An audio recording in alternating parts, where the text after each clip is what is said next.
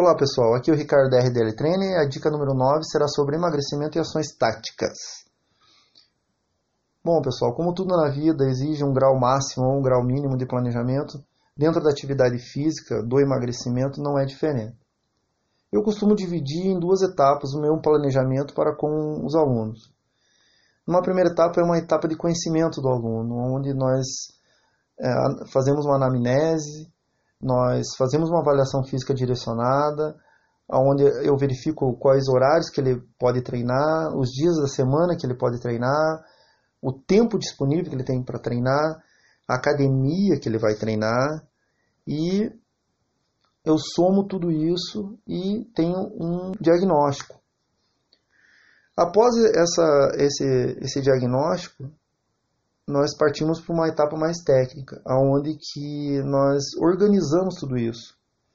Vemos, escolhemos o sistema de treinamento que ele vai fazer, a intensidade, o volume, número de séries, número de repetições, é, tempo de descanso, o número de, de estações, o número de exercícios que ele, vai, que ele realizará dentro da sessão dele. Isso é importante, que isso interfere diretamente no tempo que ele tem para treinar. E por último, nós escolhemos métodos de treinamento.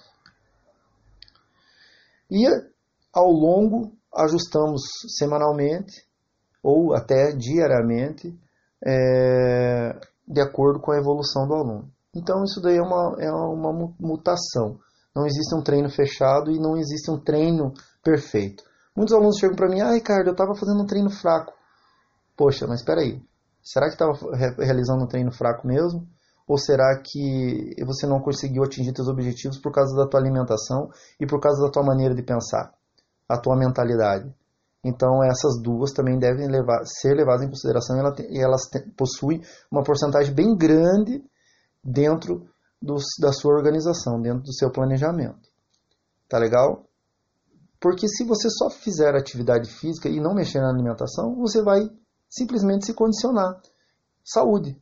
Você vai melhorar alguns graus de glicose, triglicerídeos, vai, vai estabilizar seu tempo, ter, eh, seu peso e vai estar condicionado, vai deixar de ser sedentário. Agora, se realmente você quer emagrecer, você tem que necessariamente, primeiro, mudar sua mentalidade e mudar sua alimentação. Não tem milagre. É simples assim. Quem faz milagre são os blogueiros.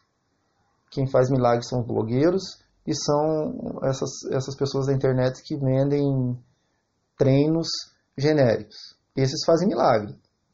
Tá? Pelo menos no que eles escrevem e falam, eles fazem milagre. Do contrário, não há, não, não existe milagres. Tem que ser assim: alimentação, mentalidade e planejamento de treinamento. É, e eu verifico muito que as pessoas utilizam datas especiais para iniciarem a sua atividade. É final de ano, é pós-carnaval, é pós-páscoa, é aquele casamento que precisa, que precisa ir, é aquela formatura que precisa. E eu verifico que, que muitas vezes não funciona isso. Porque sempre existirá um obstáculo. E sempre quando você dá uma desculpa que existe um obstáculo, é porque isso não está sendo prioridade para você. Por exemplo, se você não se programou para ir na formatura daquela, daquela colega ou daquele é, que, enteado querido ou no, daquela amiga que você é madrinha, você vai ter que ir de pretinho básico, porque o preto disfarça as fotografias, não é? Então, e final de ano a mesma coisa. Ah, eu vou começar no início do ano. Aí começa no início do ano, tá de férias, vai para praia, ah, não, depois eu começo. Daí tem uma, existe uma ideia meio errônea que, que estando na praia ou estando de férias não pode fazer atividade física. Eu não sei onde está escrito isso. Mas as pessoas, não, eu estava de férias, eu não ia correr, eu não ia fazer. Poxa, as férias que você tem tempo para fazer isso, você não faz. Não dá uma caminhada, não faz uma corridinha, não frequenta uma academia. Então, se torna complicado isso. Então, eu vejo que as pessoas utilizam muito essas datas como bengalas. E essas bengalas têm que ser jogadas fora. Você tem que ser constante. Treinamento é uma coisa constante. É uma coisa que faz parte da sua, da sua vida. É, eu já falei em áudios anteriores. Treinamento é como escovar os dentes todos os dias. É como pentear os cabelos, pentear os cabelos todos os dias. Então, é, você tem que incluir ele na sua, na sua rotina.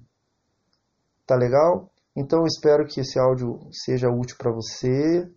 Se você gostou, dá um curtir, faz um comentário aqui embaixo, tem um espaço aqui para você comentar. Espero que você se planeje, tá? E, e nós estamos aqui para ajudar você nesse planejamento. Tá legal? Forte abraço e até a próxima.